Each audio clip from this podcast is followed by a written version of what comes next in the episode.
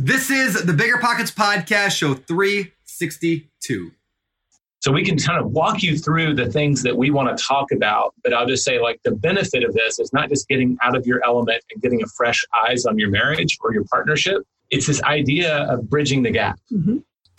You're listening to Bigger Pockets Radio, simplifying real estate for investors large and small. If you're here looking to learn about real estate investing without all the hype, you're in the right place.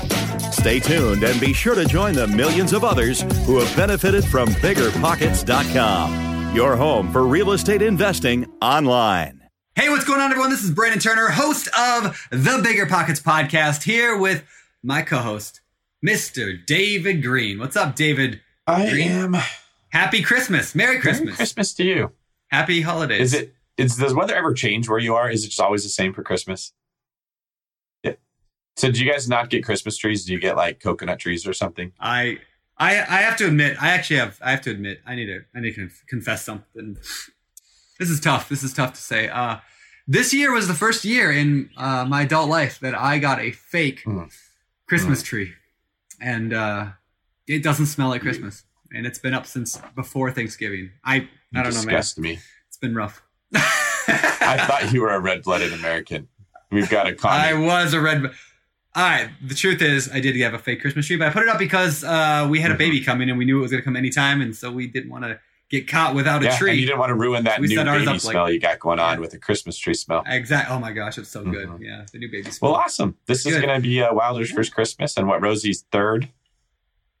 yeah, Rosie's third Christmas, and uh, she already is so excited about every present that's not under there. She just knows that they're coming, and so every day she asks us if it's Christmas yet. So, anyway, when this episode comes out, we're coming out here a couple days after Christmas, and uh, that also means we're about to get into the new year. Today's show is one of the most important shows you will ever listen to in your entire life. That's not even a hyperbole. It really is important, especially if you have a relationship, if you have a boyfriend, girlfriend, husband, wife, business partner, or a pet. uh, anybody else in your life who you may have conflicting goals or similar goals, or you want to align interest. This is a amazing conversation, kind of a different type of a show than we normally do, uh, with two people that are just rock stars. Uh, Jay uh, Papasan, who is the author of The One Thing, along with the Millionaire Real Estate uh, Investor, Millionaire Real Estate Agent. He helped on that one. He's like a co-author on a million and one books, and uh, he's just a super legit guy. And his wife Wendy, who is one of the uh, coolest and top real estate agents in America. She's awesome and she's uh,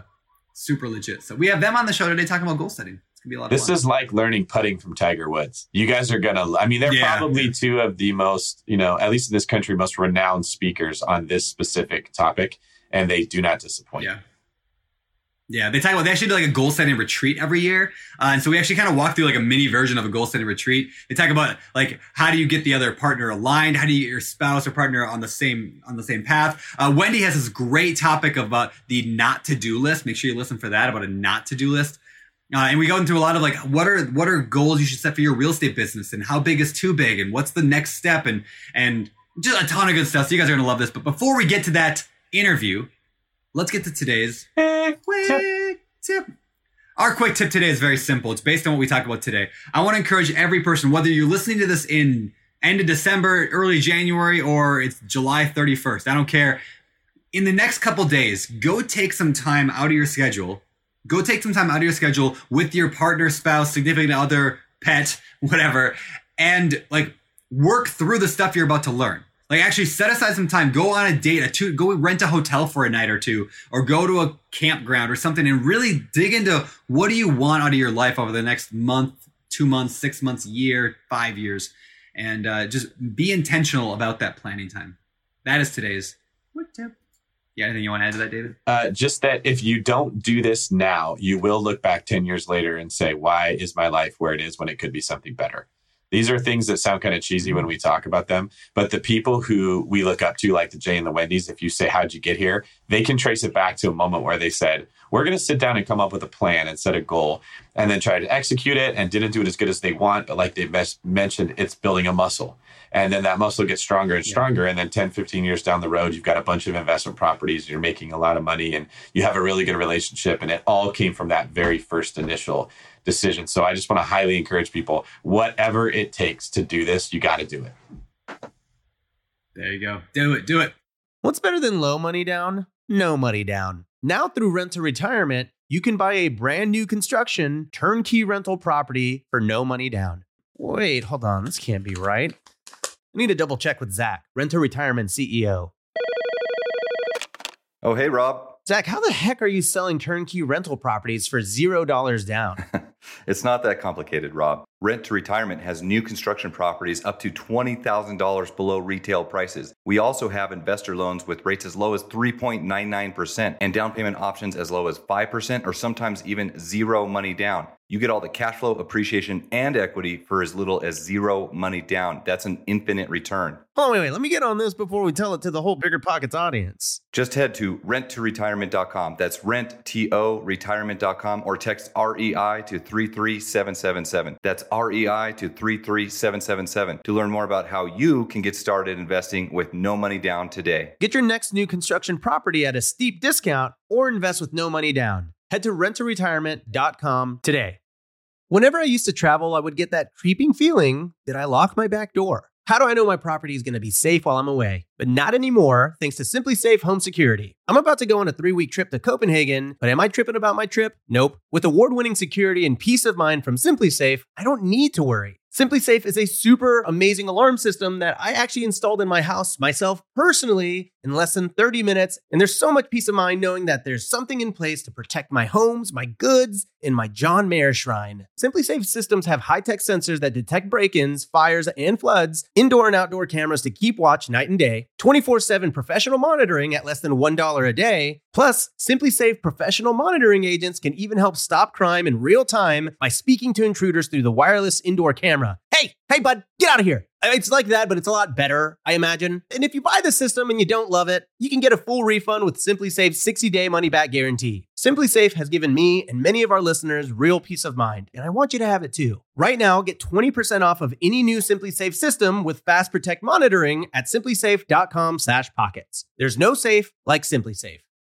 Remember when you had to pay to get a lead's phone number? It was like the dark ages until Deal Machine made skip tracing a thing of the past. Now, with your Deal Machine plan, you'll get unlimited access to phone numbers and contact information for no extra cost. That's right, get high quality, reliable information trusted by leading financial institutions, all fully compliant with the federal Do Not Call list. Explore over 150 data points, including age, gender, marital status, occupation, and a ton more. Trust me, this is the data you need for off market deals. With new filters, people flags, and color coded phone numbers, lead management just got a ton easier. Ready to step up your investing game? Sign up for a Deal Machine plan today and gain immediate access to this unlimited treasure trove of contact information and phone numbers. Just head to dealmachine.com/bp. Transform your lead generation and deal making strategies with Deal Machine. Sign up today and start exploring the unlimited possibilities at dealmachine.com/bp. And with that, it is time to get into the show. So, without further delay or ado, or both, let's get to today's interview with Jay and Wendy Papasan. Welcome back to the podcast, Jay, and welcome, Wendy, to the Bigger Pockets podcast. Good to have you guys here. Happy to be here. This is like one of my favorite shows, so it's always an honor to be here. Great to be. Well, good. That's awesome. Well, uh, I didn't tell you this earlier, but I'm actually uh, not even knowing that this interview was going to happen this week. Like last week, I was going through my audiobooks uh, on Audible, and I was like, I need another book to read while I'm at the gym. And I pulled up the one thing, and I actually have been working all the way through it again the last week. And I'm just like, I, am like, this is such a good book. And then I'm like, oh, that's right. We're interviewing Jay on the on the podcast. Yeah. I thought it was just like very funny, like coincidence, I guess, or maybe subconscious. I've been uh, prepping, I guess. But we're not talking necessarily just about the one thing today. We're talking about the, I don't know, the everything, the, the couple stuff, the goal stuff, going into a new year here.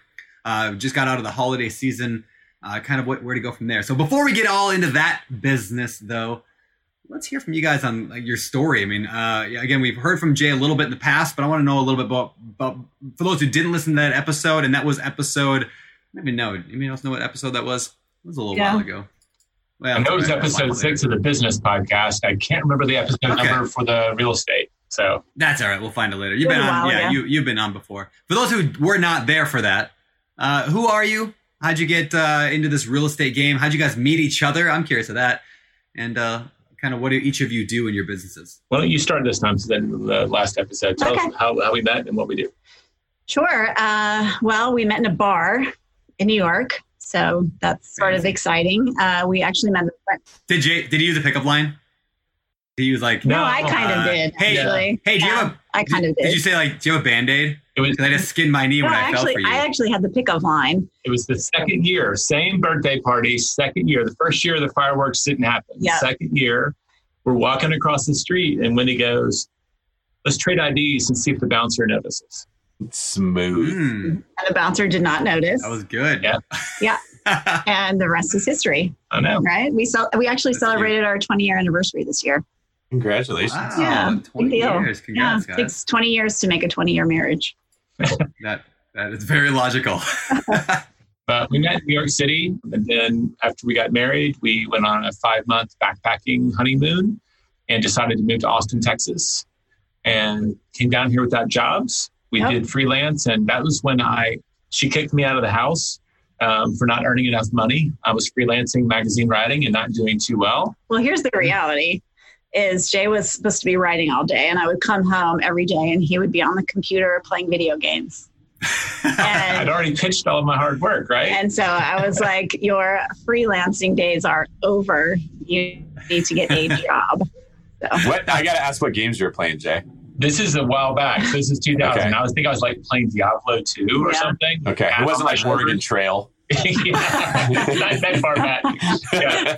Uh, but yeah, I was like, you know, I'd be like, I'd done my work that morning, didn't know what else to do with myself. And I'm not terribly social. So I just sit in the apartment and not do much productive. So she did me a favor and I applied for a bunch of jobs and ended up working at a very small real estate company called Keller Williams. Back then, um, there were 27 employees and only 6,700 agents. And uh, within a couple of years started working with the founder gary keller that's where the book started and today it's like the largest real estate company in the world Yep. yeah, you guys are massive, and uh, you guys are both like pillars in that organization. Like everybody knows who you are. I like dropping your name at parties. I'm like, oh yeah, Jay and Wendy, good friends of mine. And everyone's like, oh my gosh, Jay. like it's a pretty big deal. So, He does do that too. Often. Every day. Like every time there's an awkward silence, I just know yeah, here comes the Papasan bomb. Hey, do you guys know the Papasans? Yeah. Uh, Wendy's not so let's talk about so, your. It's so Yeah. weird. wendy got into the real estate thing 10 years ago right about 10 Yeah, years yeah. So we I Okay. actually got into real estate when Jay wrote The Millionaire Real Estate Investor. I had quit my Okay. job in marketing and we had just had our two babies and I was kind of looking for something to do. So Jay wrote The Millionaire Real Estate Investor and that's when we started to buy investment properties. And when my son started kindergarten a few years later, I was trying to figure out what I was going to do for myself. So I thought, well, I'm going to get my real estate license to save money on investment properties. And so, yeah, so I ended up working part time and selling 18 houses that first year. And that was that was 10 years ago. And last No, that's year, really yeah, last year we houses. sold That's a lot of houses. Isn't that a lot of houses for your a first year, first-timer? kind of. Yeah, working yeah, part last time. Year Yeah, and then last year we sold about 350 houses. So Wow. All right. now the reason i point that out it's like i went from being jay to oh you're gary's co-author to now oh you're wendy's husband that's the Yes. way it works That's awesome. Jay's helped me a lot That's along the way. Yeah.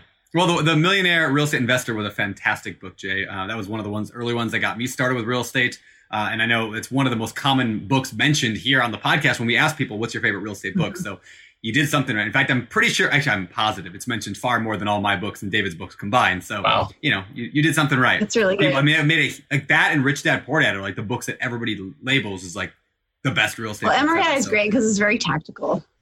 Yes, yes, and very much so. And uh, of course, I recommend everyone go out and read that. But then later, you, uh, Jay, you you wrote alongside Gary Keller the One Thing, which became just like a massive international hit. How many copies now? Uh, Almost two million. yeah we're the the copies that just hit our warehouse have 2 million copies sold over so amazing. which is and I mean, how many books have ever sold that many copies? Not that many. I don't know the answer to that. I know that the number of business books that have sold more than a million copies, it's like, you know, maybe 20 or 25 in the last 20 years. So it's in every author wants that book, right? We we, Yeah. we did our best job. I know that everybody's hard work and then it just kind of takes off.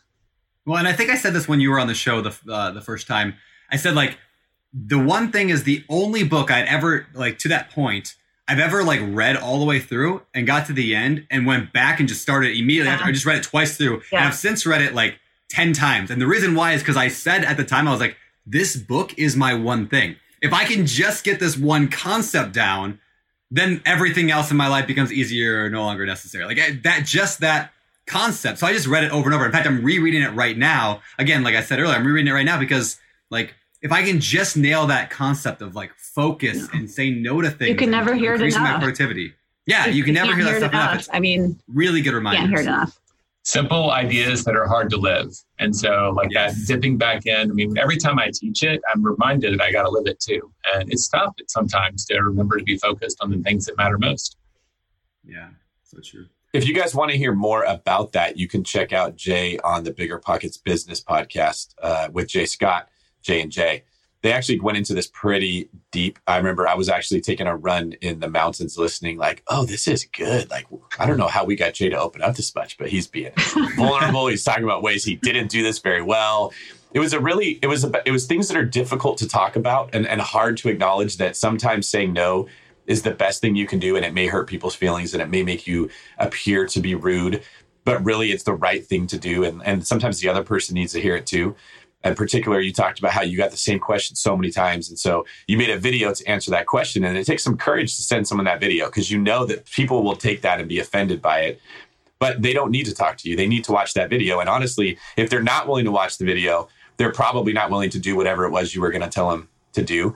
There's an analogy that uh, I've spoken before. When I was in first grade, we had these little eggs in an incubator. And when they finally start to hatch, every little kid wants to get in there and open the egg. They want to help the baby chickens that are peeping. And the farmer came into the class and he said, If you do that, they will die. They need the strength that it takes to get out of that egg for their lungs to work. And so by helping them and making it easier, you're actually killing them. And I think about that every time I hear you or Gary or somebody teaching something about this is the right way to do it, even though it's difficult. That if you make it too easy on the people who want you to, then they'll fail. So I thought that was a great episode. Did you just say that when you think of me, you think of dead chickens? And that- Well, maybe, maybe chickens on the way to death, maybe.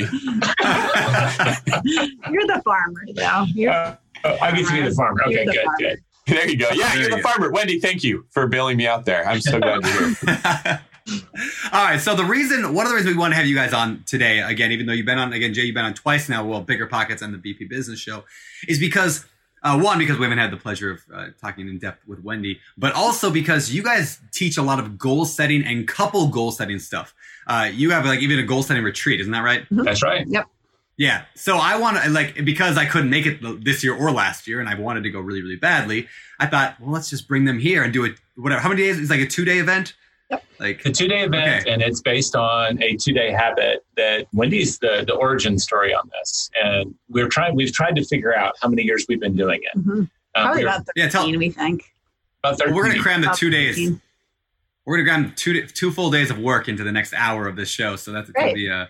Oh yeah, you guys gotta talk really quickly. Yeah. Um, no, tell us about this this thing, this uh, this habit you guys do for the last uh, X amount of Well, years. so it really started uh, probably about 12 years ago when our kids were little. And I think for me, I I wasn't working. Uh, I was just doing the investing stuff, and I really wanted us to get away and figure out where we were going, what we were doing, and and also we'd had two babies in 15 months, so we were somewhat disconnected as a as a couple. And so we got a babysitter to watch our kids for a couple of nights, which of course, when you have little children, it's a huge deal and we got a little retreat in the hill country outside of Austin. And I created this long list of questions, which I think was terrifying for you. Oh, it scared my pants off. There's stuff like, how do you feel about our love life? And how do you think, do we, do we talk about money enough? It was like a lot of, I thought, potentially dangerous questions.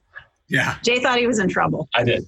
And and and so yeah, so we created this long list of questions, and that became the foundation for a working partnership slash marriage slash parenting partnership that's really carried us through the last twelve years.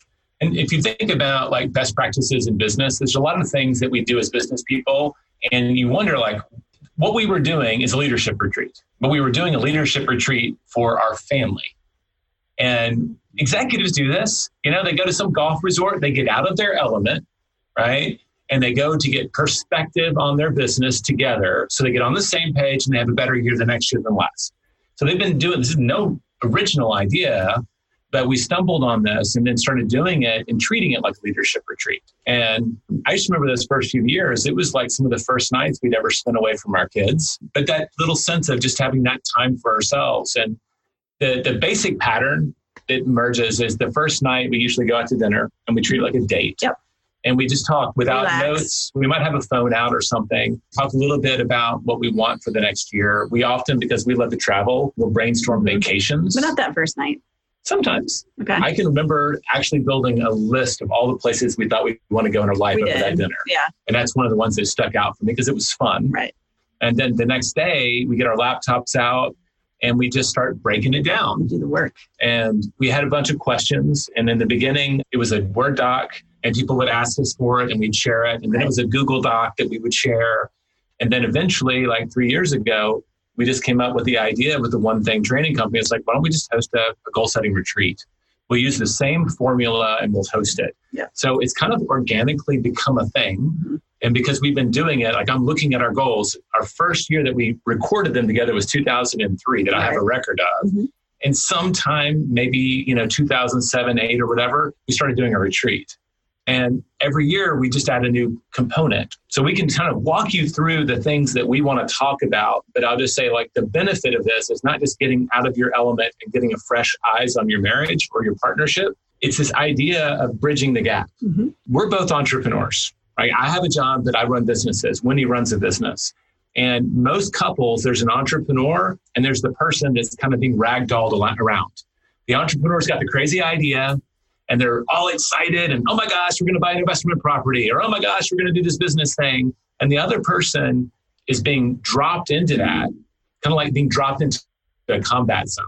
They didn't sign up for that necessarily. And I think that people get the most upset when things that they don't expect happen. They're surprised. And this idea of let's get on the same page for next year takes a lot of those surprises away. Mhm. So I think the number one benefit, it gave us a framework for talking about why we're going where we're going, why it's important to us, so that when I say I want to buy a ranch, it's not coming out of the blue. It's not just an idea. We've been talking about that for years. Yeah. Yeah. Well, especially on the financial side, because so many disagreements that people have are about money. And for the entrepreneurs out there, they might have a really clear vision of what that looks like, and they might want to, you know, own five rental properties in five years, but but perhaps their spouse doesn't really understand that or understand even the why behind it. And so when you can break away and talk about, you know, why do you want to do that? Okay, well, for me, that's financial security in the future. And having that really intimate discussion, because most of us, uh, we just never take the time to really think about what we want or where we want to go. And uh, and we we especially don't take the time to talk with our spouse about it. Probably one of the number one questions I get. I mean, the most popular question I get is, do I need an LLC? But probably the second most popular question I get is, how do I get my spouse on board with my real estate ambitions? I hear it over and over and over. And, and everyone's got this like, kind of like this complaint of like, I really want to do this, but my spouse or my girlfriend, boyfriend, whatever, they're not really into it. They don't really understand what I'm doing. So what I love about what you guys are saying is like, when I see those couples, and I was that way in the very beginning as well, like I had all these ambitions of like, here's where I'm going, here's what I'm going to do. I'm all excited about it. The the problem was like Heather didn't even know what was going on in my head. All she would hear just little bits and pieces of here's where we're going, Hmm. and that just scares the crap out of anybody. If it's just like, hey, we're doing this thing we've never done before, and uh, trust me. And so I love that you're saying like, let's be preemptive about this and, and involve the spouse or the significant other into the conversation. A few years ago, um, maybe three years ago, Jeff and I were teaching a class on goal setting, and like a thousand people in the room. And I said, "It's like it's in February." I said, "How many of y'all set goals for this year?" And every hand in the audience went up. And then I asked, "And how many of you involved your significant other in making those plans?" And all but four hands in the room went down. And the energy, it was just palpable. Everybody went internal. And so I think it's something that's very common one person has taken ownership of planning for the partnership. And what they've failed to do is communicate why those plans are where they're where they are and why it's important not just to them but to the couple that you do them. And getting on the same page. That's what you're saying. The why. You know, um, it's not just because you'll be financially secure, but maybe I really want freedom. And by the way, what we're both going to get, I'm going to get my security and you're going to get the freedom to make choices. We both benefit. And honestly, that other partner needs to have a chance to ask the tough questions that you may not be able to answer. Um, you owe it to them. That's one of the things I wanted to comment on is it I don't know why it's so difficult to do this. There's just something about human nature that resists having a difficult conversation. I, I noticed this in my real estate agent business first, where particularly with buyers, you would start working with somebody, you'd get under contract, and they would just go crazy. The, the, stress, the anxiety, the uncertainty, it hits them all at one time. Things go wrong. And every time I started practicing Jocko Willink's concept of extreme ownership. So everything that went wrong, I would look and say, what did I do wrong? How could I have done it better? And the answer 100% of the time was I should have prepared them. They would experience this. This was a part of the process. These are the emotions they will go through. This is how we're handling it. And I didn't. So I put together a presentation that every buyer who wants to work with us comes into my office and I give them where I tell them, here is everything we're going to do. This is how appraisals work. This is how inspections work. This is how different offer types work. Here's how we show you homes. And I give them a chance to ask me the questions that they feel like they need to get. And what happens is we get on the same page. There's difficult conversations that come up. They may ask me about commission. They may ask me about, well, why are you not showing me homes somebody else is? It gives me a chance to explain why this is better and it also gives them a chance to like i know what's coming.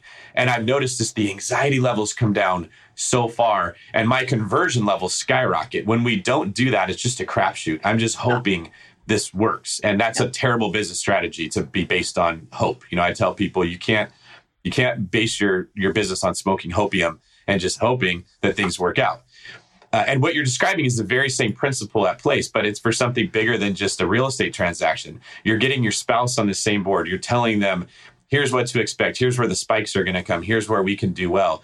And it just in general in life, it is so much better when you front load the process and you sit down and have the difficult conversation first, as opposed to, oh, I don't like that icky feeling. Let's just start and we'll deal with it when it comes. Because it's like trying to fix a flat tire while the car's still moving. It's very difficult. Yeah.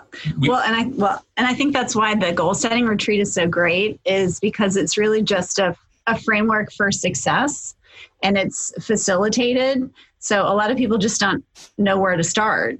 And so they can take two days away. First of all, they've got the time that they need to devote to each other and to thinking. You know, most people just run around all the time. We we hardly think.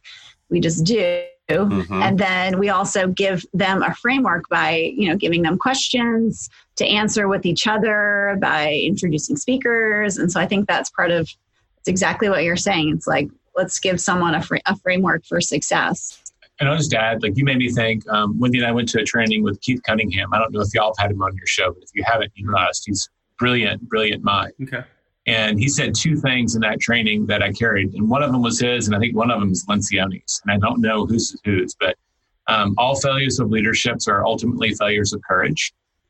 And I connected that to the next statement, which is nothing changes until what's unspoken is spoken.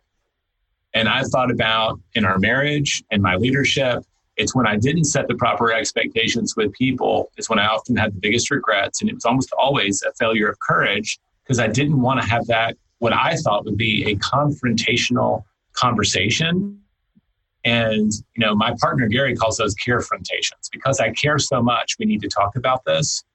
And it's just really important, right? So the, yeah. That's a big deal. And I'll tell you the number one fear for people, whether we give them the free stuff and there's a free resource, you don't have to pay to go to an event. I want people to do this for their relationships yeah. and for themselves. But the number one fear is that people think, okay, we're going to go together and we're going to plot out our five year goals and our one year goals. What happens if we discover that we're moving apart?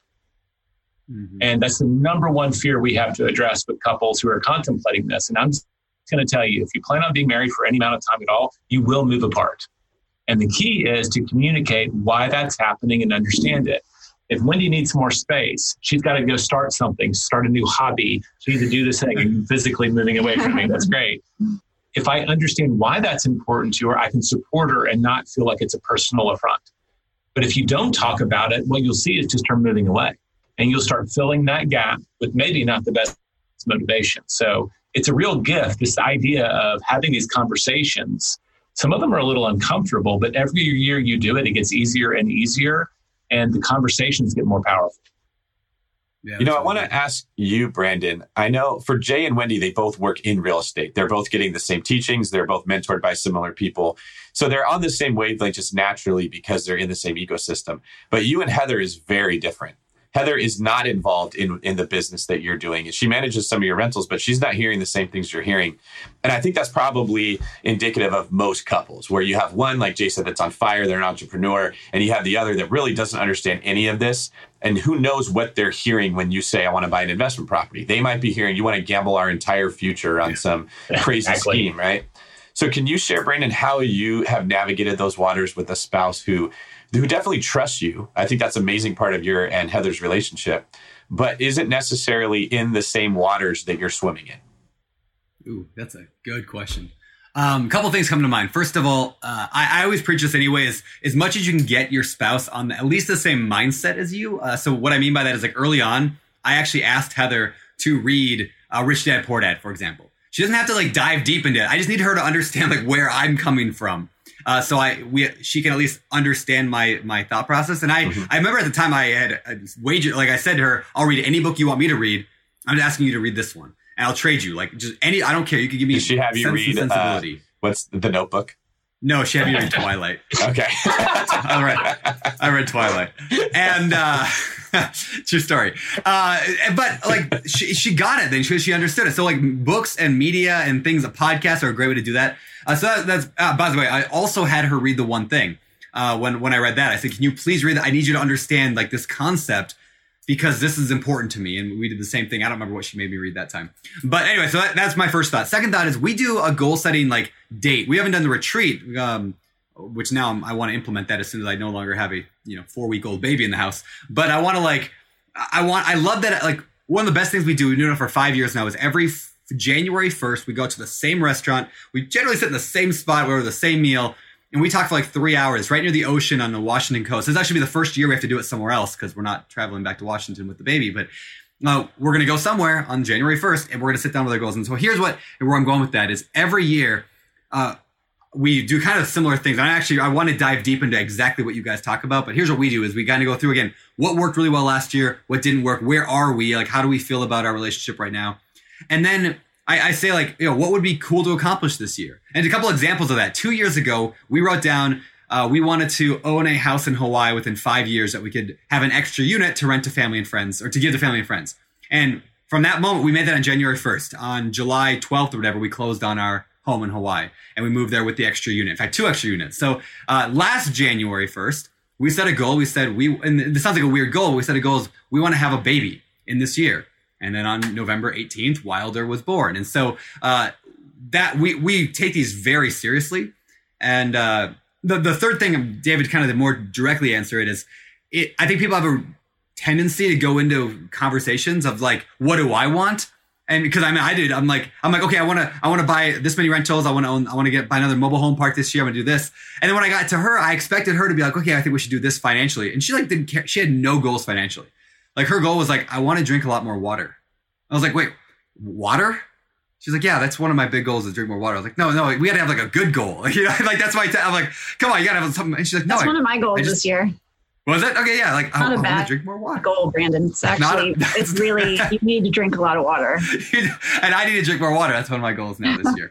But you know, my, my point, yeah, it's like I I naturally just wanted to go to the the big epic real estate goals, but I had to remember, and I have to remember like that goals like I want to uh I want to have a baby or I want to drink more water. Those are what's important to her, and so those are just as important as my goal of buying fifty million dollars of real estate. So anyway, that's just my how we do it. I love that. One of the things that we struggle with when we were writing the one thing is we have to define success, right? The subtitle is the extraordinary, you know, the simple truth behind extraordinary success. Like, well, what? How are we defining that? Is it monetary? Is it you know about jobs? And we ended up saying success is getting what you want. And the tough thing is, a lot of people don't ask the question and they're not really clear about what they want. Yeah. So I do think that's a part of what you get to understand of what success looks like for your partner. Yep. And if success for her is I want to feel healthy and have energy, um, and success for you is I want this financial freedom and this sense of acceleration, they're both completely legitimate.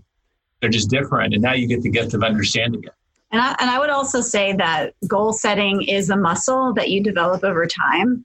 And I know that I sometimes forget that where I was at a, a point a long time ago when Jay and I first started setting goals because he he worked inside of Keller Williams for 10 years before I before I did. And so my mindset was was pretty far behind him to be honest with you.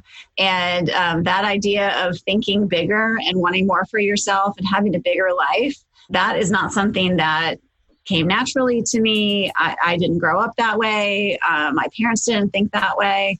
And so, just a reminder for those of you out there who maybe do have that big mindset, maybe your partner is still at the baby stages of it, and you yeah. could look up in 10 years and they could year over year just be thinking bigger and bigger as you know the decade goes on. Well, on that note, can I ask you guys a question? So I had a buddy recently ask me well, not ask me. He he told me he's having problems with his his his wife. In that, like, he they sat down to to talk goals. He's like, okay, let's talk goals. And he had like, I want to go, I want to travel these many countries. I want to do this. I want to do that. And he had all these big grant. I want to retire at you know 35.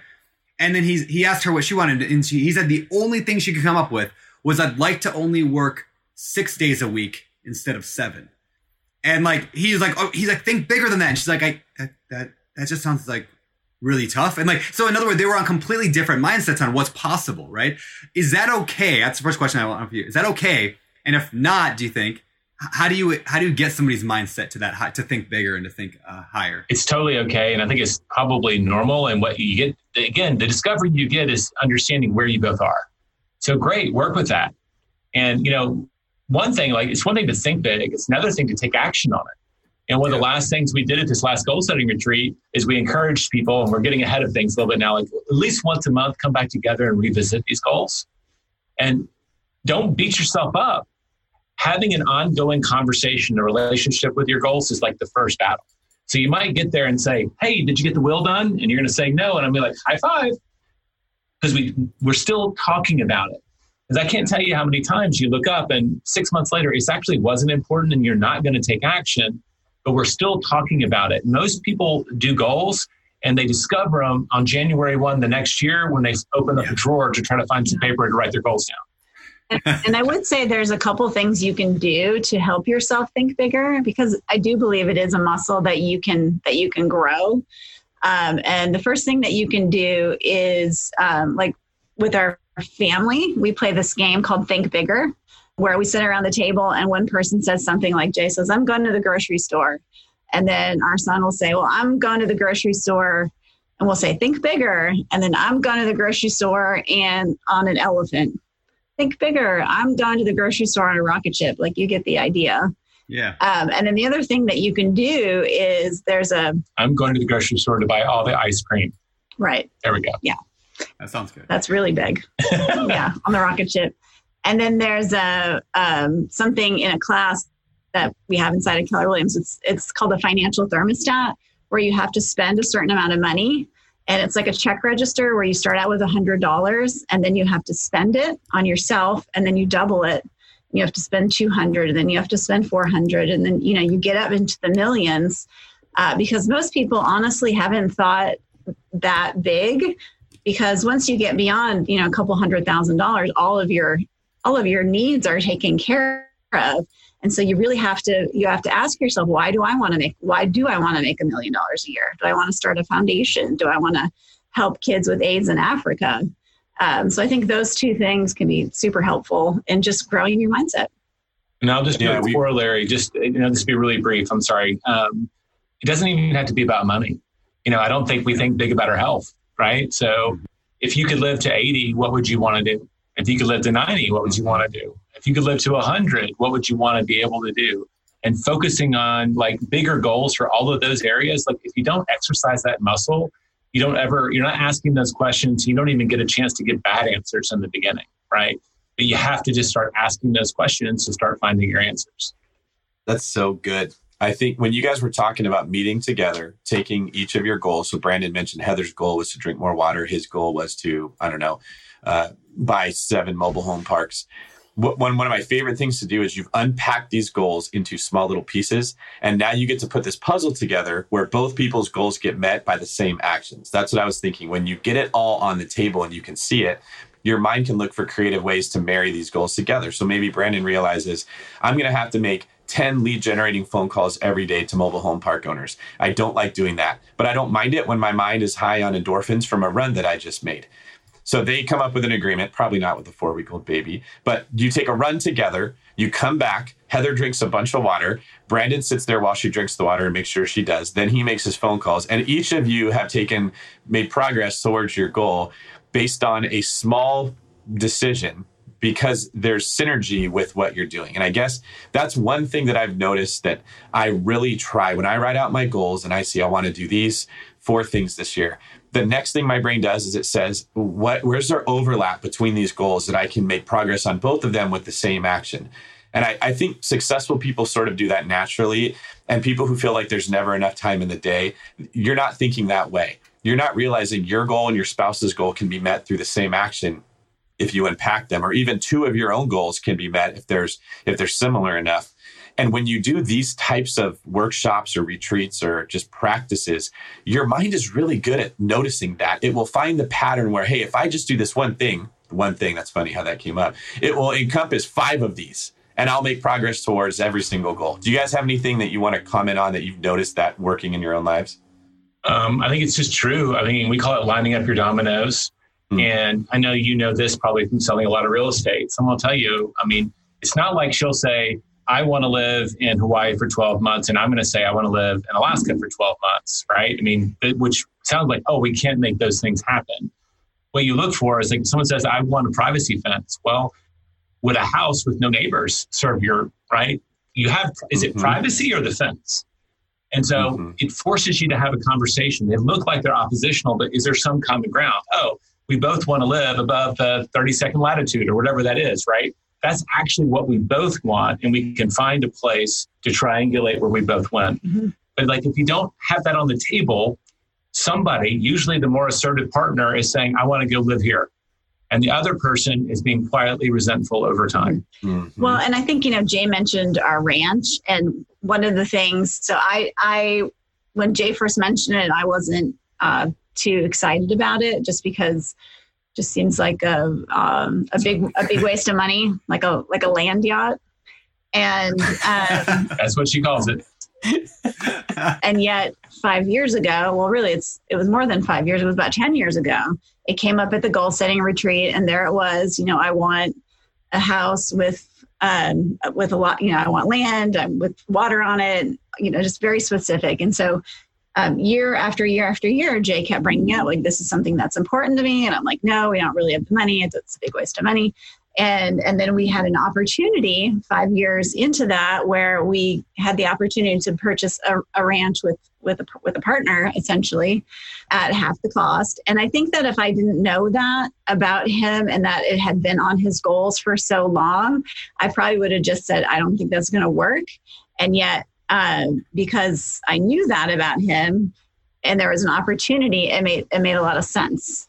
And so I think that sometimes we've been thinking about things and when we bring them up to our spouse, they, they come out of left field. But if you've been discussing them year after year after year, then they really understand how important it is to you. And it, well, it, only been on my goals for two years. I remember this very specifically. Okay. And then the third year, I found out one of my best friends was willing to go 50 50. And it took a lot of the financial burden and fear out of it. But we'd had two years of conversations around, I wanted to have outdoor time with my kids. And she, I was going to ask that. I was going to ask, why did you want a ranch? Um, like, I had a, I, I, I grew up hunting in Tennessee. I, I, I started doing that again when I moved to Texas. And my son asked if he could go with me. And at that time, he was like eight years old, nine years old. And I'm like, I have to call my friends. Can I bring my son to the ranch with me? And like they said, sure. And then the next time they're like, you know, we're going to drink beer, we're going to play poker. It's probably not appropriate. And it kind of bugged me because I have these vivid memories of going hunting with my dad. And I'm like, I don't, I'm, I'm not going to put on Hunter Orange and go stand in a field and hope I don't get shot. Like I'd like to go on a private property where it can be safe and a great experience for him. And we were being denied that because there's no there's no public land in Texas really to go do this. There's not those options. So I was like, oh, this is not something we're going to miss a part of childhood, my vision for our childhood together and i also like it so that was the motivation but it really would have been a huge financial stretch for us at the time But if I hadn't had it on my goals, I actually went hunting with my buddy. We said, What are you going to do next year? And I pulled out and I've got them with me because when we do these goals, I carry with me. Here are my five year goals and here are my year goals. What are yours? And we both shared the goal of a ranch property. So you're just hunting and you just have your goals like tucked under your. It was a fishing trip.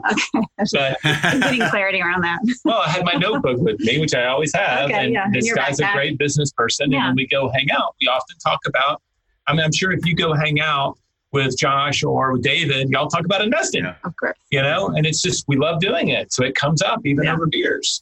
Um, so we were just talking about our goals and he's like, wow, I'd do that. I have to get on a plane no matter what, where I live. He lived in Washington state because I had to fly to go hunt. So why not just fly to Austin? That'd be great. So win-win. So there's that's huge benefits to kind of thinking far out and having these conversations and getting on the same page. That's really, really good. This show is sponsored by Airbnb. Did you know that a long time ago, before I ever started my real estate business, I turned one of my first primary residences into an Airbnb? And that's the extra income that I needed from Airbnb that gave me the confidence to go out and work for myself and eventually quit my nine to five job. And now I have dozens of Airbnbs all over the country. I've even partnered up with the old David Greene on a recent property in Scottsdale to take our portfolio to the next level. And of course, we host it on Airbnb. But you don't need to be a full time real estate investor to start on Airbnb. As a matter of fact, I was self managing 10 properties while working my 9 to 5 job, so I know anybody can do it. Think about it this way you're looking for extra income and going on a vacation. Wouldn't it be great to rent out your space and let your property pay for itself while you're gone? I did this one time. I pitched my wife and my roommate, because we were house hacking, on the idea of renting out our home, and it paid for all of our expenses on a trip to Mexico City. So go and give it a try. It might just change your life, just like it did mine. And I really do mean that. Your home might be worth more than you think. Find out how much at airbnb.com/slash host. Whenever I used to travel, I would get that creeping feeling that I lock my back door. How do I know my property is going to be safe while I'm away? But not anymore, thanks to SimpliSafe Home Security. I'm about to go on a three week trip to Copenhagen, but am I tripping about my trip? Nope. With award winning security and peace of mind from SimpliSafe, I don't need to worry. SimpliSafe is a super amazing alarm system that I actually installed in my house myself personally in less than 30 minutes. And there's so much peace of mind knowing that there's something in place to protect my homes, my goods, and my John Mayer shrine. SimpliSafe systems have high tech sensors that detect break ins, fires, and floods, indoor and outdoor cameras to keep watch night and day, 24 7 professional monitoring at less than $1 a day. Plus, SimpliSafe professional monitoring agents can even help stop crime in real time by speaking to intruders through the wireless indoor camera. Hey, hey, bud, get out of here. It's like that, but it's a lot better, I imagine. And if you buy the system and you don't love it, you can get a full refund with SimpliSafe's 60-day money-back guarantee. SimpliSafe has given me and many of our listeners real peace of mind, and I want you to have it too. Right now, get 20% off of any new SimpliSafe system with Fast Protect monitoring at simplisafe.com/pockets. There's no safe like SimpliSafe. You might think you want real estate, but that's not true. What you really want is passive income. With new investors struggling to find deals or get enough money to buy them and veteran landlords tired of the constant tenant phone calls, is there a better alternative? Actually, there is. Short notes from Connect Invest. Connect Invest is an online investing platform that allows you to easily participate in passive real estate investing, and all you need is $500 to start. Short Notes collectively funds a diversified portfolio of commercial and residential real estate projects across acquisition, construction, and development phases. You'll earn a fixed monthly income without the hassle of owning or managing real estate. Head to connectinvest.com/bp to create your account. Fund your digital wallet with at least $500. Select from 6, 12, and 24 month short notes with annualized return rates up to 9%. Then sit back and let your monthly returns roll in. Join today by visiting connectinvest.com/bp. connectinvest.com/bp. Whether you need to buy or sell, or you're just obsessed with looking at homes for sale, Redfin's got you covered. Redfin updates their listings every two minutes to help you see new homes first. And they give you personalized recommendations based on the homes you like, so you can find a home that's just right for you, whether that's a cabin, a craftsman, or a castle. With the top rated Redfin app, you can favorite homes, share listings with others, and schedule tours even on the same day with a local Redfin agent who can help guide you through the whole home buying process. And if you're looking to sell, Redfin agents have the experience to help you get the best price possible for your home. That's because they sell twice as many homes as other agents. With a listing fee as low as 1%, Redfin's fees are half of what others often charge, which means you'll have more money to put towards what matters most to you, like your next home. In fact, last year, Redfin saved home sellers $127 million. No matter where you are in your real estate journey, Redfin can help. Download the Redfin app to get started today. So let's let's dive into some of the specifics then on what you guys teach in the goal setting. Like for those people listening to this, maybe with a spouse, maybe without us. Maybe I should start with that. Is does this only work if you're talking to spouse or significant other? You know, can a person still listen to the rest of the show if they're single? Can David? Does David have to leave right now? Oh yeah, oh, yeah. Well, you have to be married? no, Bye, David. we have about about a third of our audience every year is our single people, or people who just show up their business partners and they're okay, to do a collaborative thing about getting on the same page. And we're actually going to probably rebrand it next year instead of a couples goal setting retreat, just be a goal setting retreat because I want to make sure that we're open. So the same process works for everyone. Um, fundamentally, it's about can you get out of your environment, right? That's the whole idea. The retreat is very important. Can you get out of your environment? And there's been years where we just got on Priceline and got the cheapest hotel downtown. Like we didn't have to get on a plane. We barely had to pack a bag and it wasn't expensive. But what I don't want to do is be worried about walking the dog or doing the dishes or vacuuming. I want to be focused on my future. So get out of your environment. Um, I believe pretty firmly that first night should be fun, right? So you have an element of fun and let's talk about the things that bring us joy. Maybe let's revisit this year. Let's talk about our victories, well, whatever and especially if you have a partner, like an unwilling partner, maybe someone who's like, I do not know why I'm here right so that that lays the groundwork for like let's just be relaxed let's have fun let's ease into it. Yep because it should be fun on that level. And then the next day we have kind of for ourselves and we've done it for other people like a series of things you want to do. And i think the first thing we teach is go way out. So in our goals we go at least five years out and we say what are our five year goals? And if you remember in the one thing it's i always this is the only page i've memorized page 114 in the us hardcover edition there's the seven circles. So in five years, what do we want our spiritual life to look like? In five years, what about our physical health? What about our personal relationships and our personal life, right? We kind of walk through that circle. Um, it started for us financially because it was our investor journey. And then we started adding those other elements to it. And you just have to ask the question, you know, what does our spiritual life look like? On the, the key relationships, now we're asking very specific questions. What do we want to have done for Gus, right? Our what son. Our son, our daughter Veronica, um, your dad, my parents. We have aging parents. So instead of it just being about us and maybe our, you know, our date nights or whatever that is, it's also the, the really important relationships around us. Um, and we just kind of go through those categories and say, where do we want to be in five years? And that's kind of fun to dream. Yeah. And I would say that I said it before that the most important thing is really the time and the space for thinking because most people are always doing. And um, whether you're a couple or you're a mom and dad or you're a single person or you're in a business all you're you know most of the time we're just all we're doing is doing and doing and doing and doing. And so just to sit back and give space for thinking is just so important in our busy world. Yep.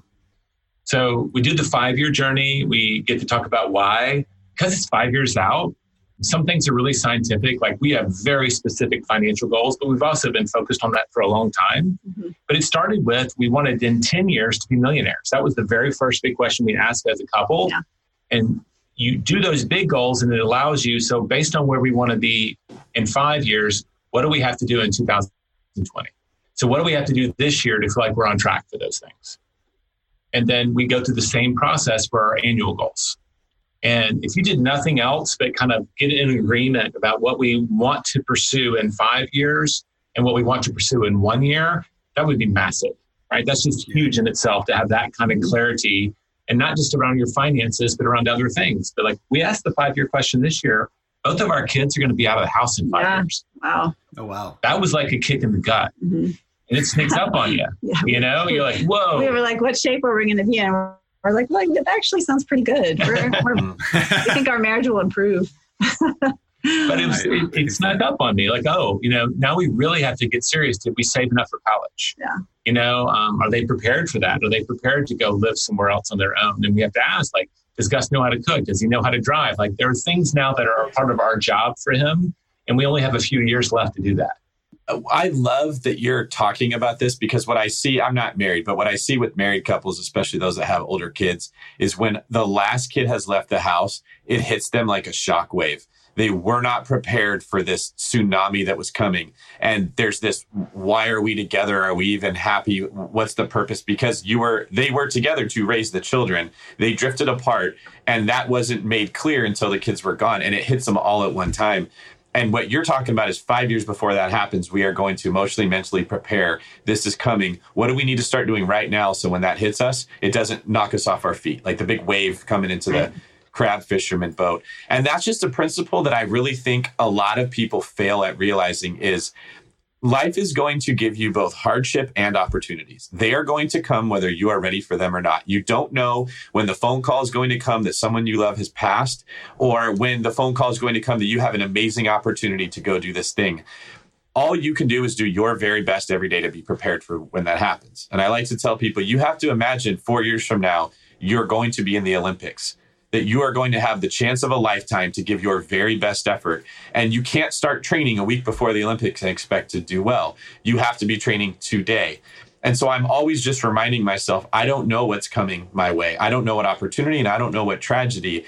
I have to be working out right now. And what you're discussing is, is basically that same principle things are going to happen. We're not promised a perfect life. Things are going to go wrong with our investment properties. Things are going to go wrong with our family. I know, Jay, I just realized as I was talking, you had a similar experience to that this year. You guys both from from business and personal things got rocked. Yep. And I think part of the reason that it it knocked you over but you got back up was this principle you have of this is the page we're on, this is our goal, this is where we're going the wave comes, it knocks you down, you get right back up. You're not swept away by this thing that you didn't expect. I mean, would you agree that that's kind of played a role in how you've weathered these storms? Yeah. Sure. Well, I mean, you can't anticipate everything, but there's stuff that we can anticipate, and this process allows you to, right? Stuff happened this year that was just unpredictable. Right. That like things like becoming empty nesters, like, okay, if we didn't plan for that, that's on us.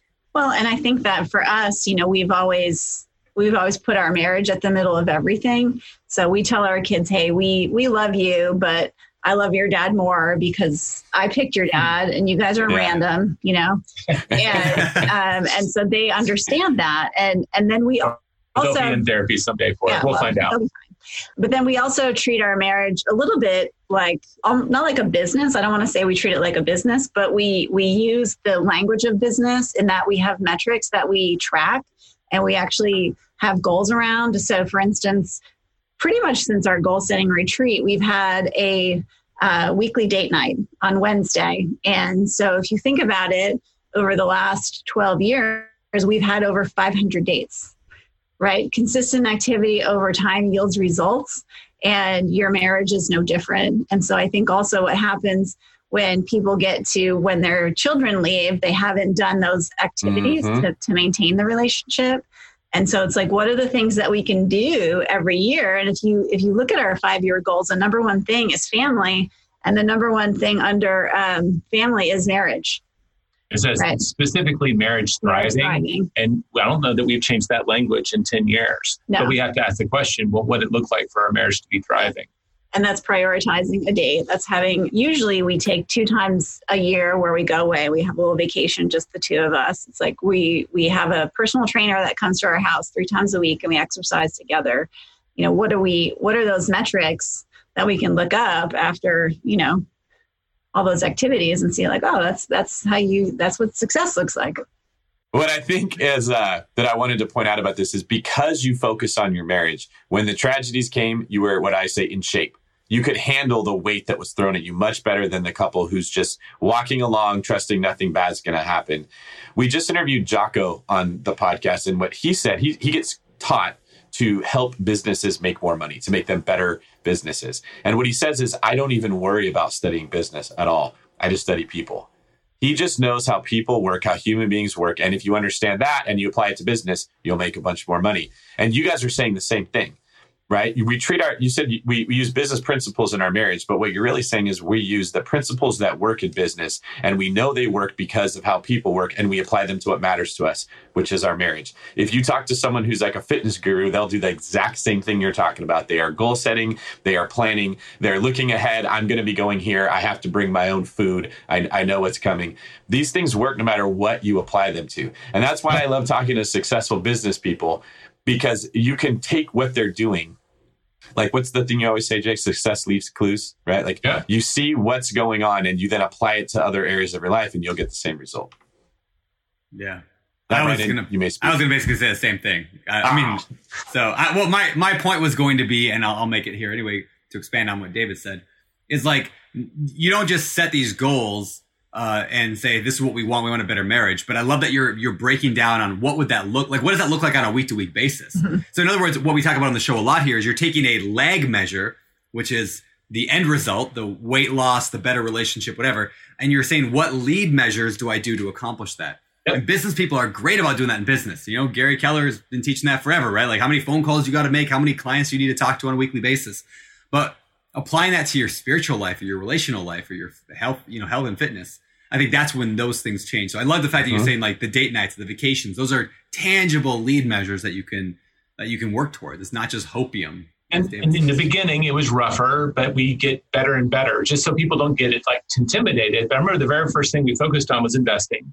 And we broke down our annual goal of buying one house is I just remember our big goal is if we could save 1500 bucks a month into our investment account, we knew we were on track. And so even though the idea of buying our first investment property was kind of overwhelming, we could just focus on what do we have to do this month to save 1500 bucks? Do we have to do freelance mm-hmm. work? Do we have to have a side gig? But that was the battle. And $1,500 was a big deal back then, but it was something we together could make happen. And you just each month you got a little better at acting on that thing, and then it adds up. And by the time you got to the end of the year and you had your first down payment, and this is a while back, right? I know that would not be a down payment in most people's markets today. You look up and you go, wow, now the next journey is we have to find an investment property. But you're just breaking it down. That's all big mm-hmm. goals. If you break them down, become manageable and it allows you to give ownership. So if we're really taking this process to the, the final stages and at a really high level, and we'll share with you, and y'all can share it in your show notes. There, there, we have a free guide for doing this. You have your five year goals, you have your one year goals. Um, kind of the last steps for us are who's going to take ownership of what. You know, if you're doing this by yourself, it's all on you, and you have to just prioritize. But if it's two of us, like, what's our journey But it on doesn't this? have to be. I mean, you know, you have to think about leverage too and what that looks like in your life. if you have leverage, if you have people on your team, but basically, whose goals, who's going to be kind of in charge of this? Mhm. Um, we might jointly, but if you have multiple people responsible for things, it doesn't always work out. Mhm. And it might be that I started off in charge of it, was failing, and she decides to take it over. And we do that for each other. We don't judge it, we just own it. And if you do that and you set a rhythm, and for us in the beginning, it was once a month we get together and ask, How are we doing?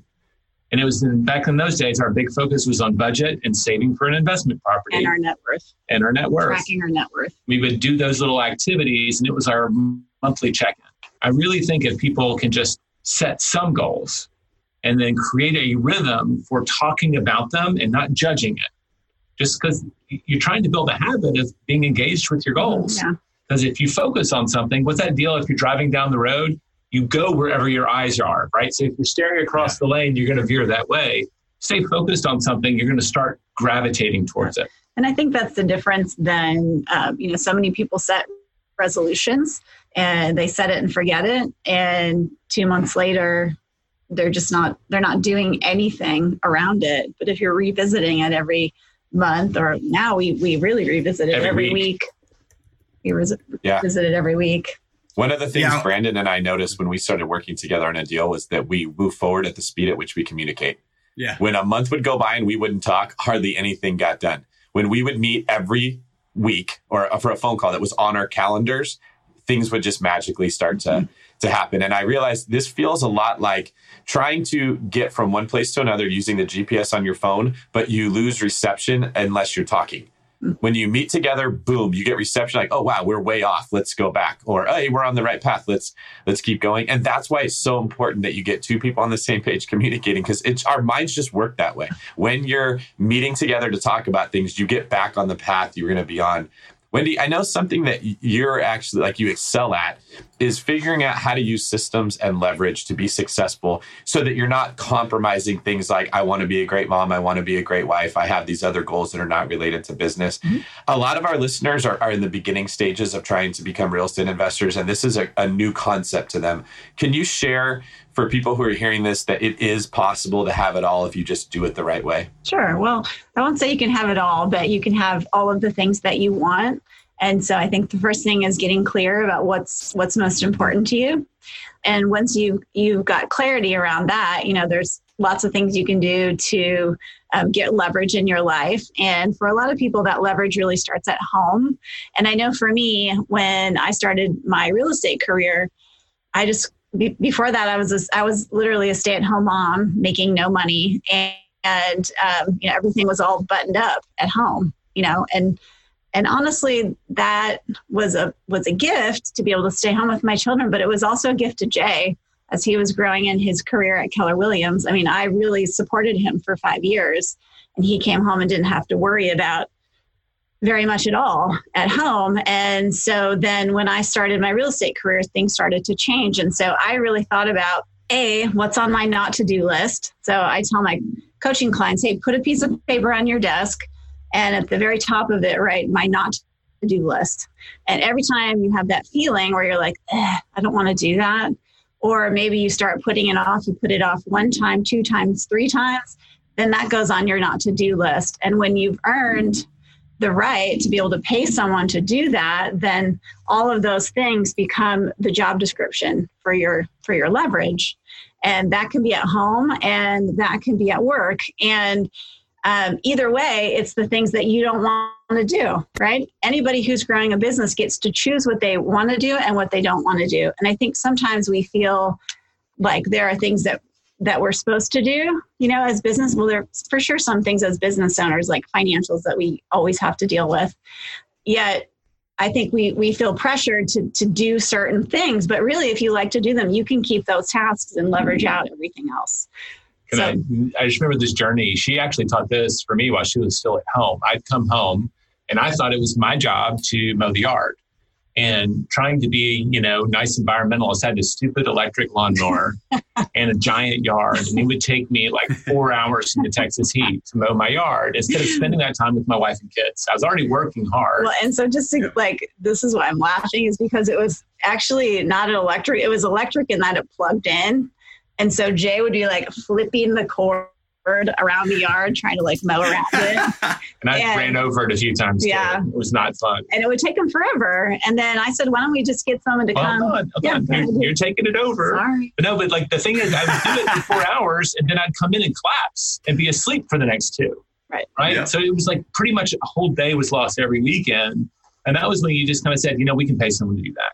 We have a friend that runs a lawn company. I would rather have you back and you know for like 50 bucks or whatever it was it was such a great investment because now i can recharge on the weekend and be better at work and advance our financials faster. Now you can leverage yourself right into the poorhouse if you're not careful mm-hmm. right? Oh i want a personal chef and i want someone to do my hair. Like yeah don't be crazy but there are stuff that you shouldn't feel guilty about. I remember we talked about getting a maid service and i actually just kind of brought it up at work. And all of my employees had maids and we didn't have it. And I was like, what are we doing? We're idiots. We're spending all this time running around doing stuff we hate doing. And we thought we hadn't yet earned the right, and everyone around us is way ahead of us. So let's just commit. Let's get that energy and time back, put it to greater use, either for our personal life or our professional life, and start chipping away. Mm-hmm. And I'm a, I'm a dude, so like maybe you have issues about handing off your yard, you know, whatever. There's a, I think it's worse for a lot of the women in our lives that might have mom guilt for not being that mom that made the perfect cupcakes. Mm-hmm. Get over it. You're living a big life. You can leverage some of this stuff out, recapture that time and energy so that you can achieve those goals that matter a whole lot more than my, mowing the grass. And my children are very scarred from being left places. Um, But I would say the other thing that that you need to know is to understand what your hourly wage is. And most entrepreneurs don't really know what their time is actually worth. And so you can take all the money that you made last year and divide it by all the time you worked, and you can find your hourly wage. And if your hourly wage is, you know, seven dollars an hour, you pretty much need to work a little harder.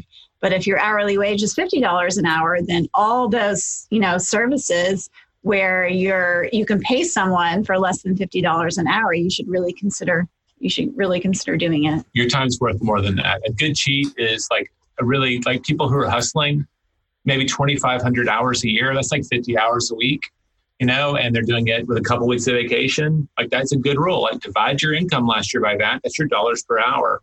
If you can leverage stuff out that's less than that, think about it. Like I said, you can leverage yourself right into the poorhouse by having people do everything for you. You probably don't need a personal driver yet or someone to carry your surfboard, Brandon, but there's stuff I, that you don't I, need to be doing. I, you know, I got Ryan for both those things. Yeah. One of the things our, our, our, mutual friend Ben Kinney talks about this a lot, and I want to make sure I'm getting the words right. But he says there's luxury and there's leverage, and correct me if I'm using the words wrong. But leverage is when you pay someone to do something, you get your time back, and you become more productive with it. You do a higher dollar per hour activity, and then there's luxury where you pay someone to do something for you, and you go play Minecraft or something. Right? right? Understand which of those you are doing. Yeah. They're not the same. It's not leverage for the sake of leverage. It's leverage so that you can do something better. And I think what what you guys identified with Jay cutting the grass is it wasn't just the four hours of grass cutting. It was then the toll that took of being exhausted and not wanting to go work on the business or have a productive relationship. That the price you were paying was more than just the hours. And Brandon and I talked about this a lot too. That there's like three dimensions to this. It's not just two dimensions where I'm putting this much time into it because certain tasks make us hate our life and we don't want to do anything after that. And other tasks is all pumped up. I could spend four hours doing certain things like educating people, teaching about things. And when I leave, I want to go work even more. And and it's okay to be aware of that. You know, what Brandon and I talked about is does this task feel heavy or does this feel light? If it feels yeah. like, oh, I like for him, it's talking to contractors or having to hold somebody's feet to the fire. It's just not Brandon's thing. He does not enjoy doing that. So if you make him spend 20 minutes doing that, in these next two hours he's recovering from that, you know, exhausting workout. Or if you sit down with Brandon and say, Hey, can you draw me a flow chart for a business idea? I mean, good luck getting him to stop. He's like a Ferrari. he just takes off right through it, right? So it's okay to leverage off the things also that you know just yeah. kill your soul and you hate doing them. My friend Kyle Rinke, he was talking about how driving his kids to practice and sitting in the traffic, he just by the time he gets there, he's just in a bad mood. And I thought, I wonder if when I ever have kids, if I paid someone to take them to the game or to practice, and then I showed up to watch the game, how much happier I'd be. And they'd have a dad that was excited for them and I'd enjoy it instead of this is just some soul draining task that's killing me. And if you're thinking that way, it's okay to, to, to do these things. You guys have any? Well, the good news is, that? is that kids today, like their parents are putting them in Ubers and Lyfts. and when they get to a certain age, right, and there's a responsible age, but you can do that, and you mm-hmm. don't have to be the shuttle driver for 16 practices a week. Um, which I that was I was like, are you kidding me? I was talking to some of the dads in my neighborhood, just like, you let him Uber to practice? Like, yeah, he's got five practices a week. I'm like, okay, that's uh, enlightened me. Thank you. Mm-hmm. well, and, and and I would just say that we've we've earned the right to do all that. You know, when we were just starting out real estate investing, I you know I have I have painted the insides of so many places. I have, yeah. you know, done all the things. I've I've done the make readies. I've cleaned up after tenants. Like I put my hours in. You know, I got tenants elbow once from painting this duplex that we had, and um, and yet at that time that was kind of the only thing that I did, and so I didn't really understand that if I could become a real estate agent, I could make a lot more money. So it's it's really getting a, a really good understanding of your worth as a and, and at some degree also like when you're just starting out sometimes like you are only worth $20 an hour. Yeah, so yeah. you have to go paint yeah. that unit. Like and so like some people are like well i don't want to do the you know like manual labor. I'm like i don't do manual labor anymore. Like you'll never see me painting a, a hard labor. Never see me painting something unless i want to. Yeah. But like when I was starting, I mean, I was making eight dollars an hour yeah. working at overnight at some crap job. Yeah, all of it. I ain't gonna hire somebody. But the beauty is like you just you you hustle for a few years yep. to you start and, and finding ways to earn more money in, in your job or from being a real estate agent or whatever. and all of a sudden then now you're worth 20 now you can outsource to $10 an hour Mhm. and then when you're in 25 you can outsource to 25 or $15 an hour jobs Mhm. and you you move those as you go and you know one more thought to throw at you guys uh i never really thought about this too in depth before but it's you know yes you have a dollar per hour that you should look at but for those people of us who run teams of people our teams have a dollar per hour that they're good. So I mentioned, you know, joking the other day, I have Ryan to carry my surfboard and drive me around. It's like in the beginning when he first moved out here, like he would literally like help me load my surfboard and drive me around. Like that's what he did because he didn't really. Like today though, he's running this, you know, fifty million dollar mobile home park business. Like I don't even ask Ryan to do anything hardly anymore, and like I feel bad if I do because I'm like he's his hourly now rate is like thousands of dollars an hour. So then I brought in this guy named Mike, and then now Mike's wage, like I feel bad asking Mike to do things because Mike is like he's my investor relations guy, and so he's dealing with thousands of dollars an hour tasks. So and it's interesting to keep it keep an eye on your own team and make sure you're not giving fifty dollar an hour people twenty dollar an hour tasks, or, letting they're going to go do- crazy. or letting them do ten dollar an hour tasks because it's nice Yeah. sometimes. I mean, I'll tell you, sometimes it's nice Yeah. just to be checking boxes, Mhm. but you're not in your gift zone. I mean, companies have done this forever. Why do you think some people get executive assistants and assistants? Because the company realizes when they're in their twenty percent, they're making so much money for the company. We should pay people to take everything else off their plate. Yeah. And we have to think that way for ourselves and our teams. You know, the biggest waste of time for most people in terms of money is the meetings that we we hold. You look at the salary. I'm so conscious. I look at these meetings we have and the salary sitting there. If it's a not productive meeting, Yeah. I just like we're burning money. Yeah. Did we, did we just have a $25,000 meeting? No, we should not be doing these anymore. Yeah. Are you talking about all the time we spent waiting for Brandon to fix his mic? before? Indirectly, that's exactly what I and, and you know, that's funny you say that, Jay, because eh, for the listeners, we started this episode with Brandon sounding like a strangled Decepticon trying to get his microphone. So I still never got it fixed. I, I don't know what's wrong with it. and you know We'll why? Because he took Ryan off of those. That's exactly $15. That's exactly what happened. Yeah. It's like Ryan used to set up my microphone, and now Ryan's out there. Like we literally, like twenty minutes before this call, we signed documents on a like a huge like multi million dollar property to close on it. Like, and that's what Ryan was doing this morning is helping me do that. So like, yeah, that's uh that's totally I, true. I just I Full laugh. right there. Brandon and I are good Yeah. enough friends that I can see it on his face. Yeah. He didn't want to tell you guys. He didn't want to make an excuse, but he was thinking, "Oh, I really need a new assistant because Ryan's too busy, but I don't have time right now. How do I just make a joke to try to make it light?" I could just see him squirming under that. But that, see, this principle is exactly in place, and you see it happening. That's funny. That's what it is. Yeah, I actually I am. So we decided the other day. So we interviewed Michael Hyatt recently. It comes out I think next week here on the podcast. Actually, Oh, you guys great. are we're interviewing this afterwards, but he comes out next week. Uh, but I, he talked a lot about executive assistants. So since that interview, I actually we decided. So I mentioned I brought in Ryan, then I brought in Mike. So we're actually hiring an executive. We're hiring an assistant for Mike, who is my assistant. So yeah, we have now because again that's how it has to work. And in a way, now Ryan's just going off to run my. He's like your chief of staff. Yeah, exactly, exactly what it is. He's chief of staff now. So, and sometimes you you have to do that because we all have things that we uh Well, that we do, you know, our dollar per hour. says a lot about the talent you hire. Like these people aren't moving on to be executive assistants or assistants for other people. They're moving up in your organization. So Yeah, it's uh, really cool when you see that happen. Mhm. it is cool. Uh, let me ask you guys a question then, kind of uh, focusing back on the, on the goal thing. For those people who are new to real estate investing, a lot of our audience is brand new, has not done a single thing yet. Where do they start? I mean, like, let's say, let's if you were talking directly to somebody, they're brand new to real estate. Let's say they're married, they got maybe a couple small kids at home, not a lot of time.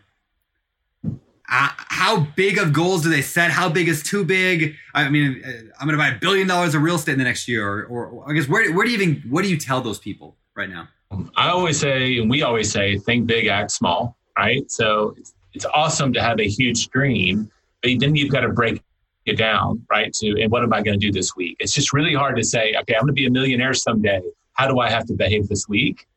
And that's that whole process. We didn't go into it, but it's called goal setting to the now. Based on your five year goals, what do you have to do this year? And the next Yeah. steps are based on my annual goals, what do we do this month? Based on my monthly goals, what do we do this week? Based on my weekly goals, what do I have to do today? And all you're doing is systematically breaking things down into action items that you can actually do. And now that little hour you have blocked to make your 10 calls, right, for your mobile parks, those are actually, you're acting appropriately for your big goal of being the, you know, the on the Forbes fortune list for mobile homeowners, right? But most people don't do that process. So think big, break it down into something that you believe as best you can is the appropriate action this week, then just go do that thing.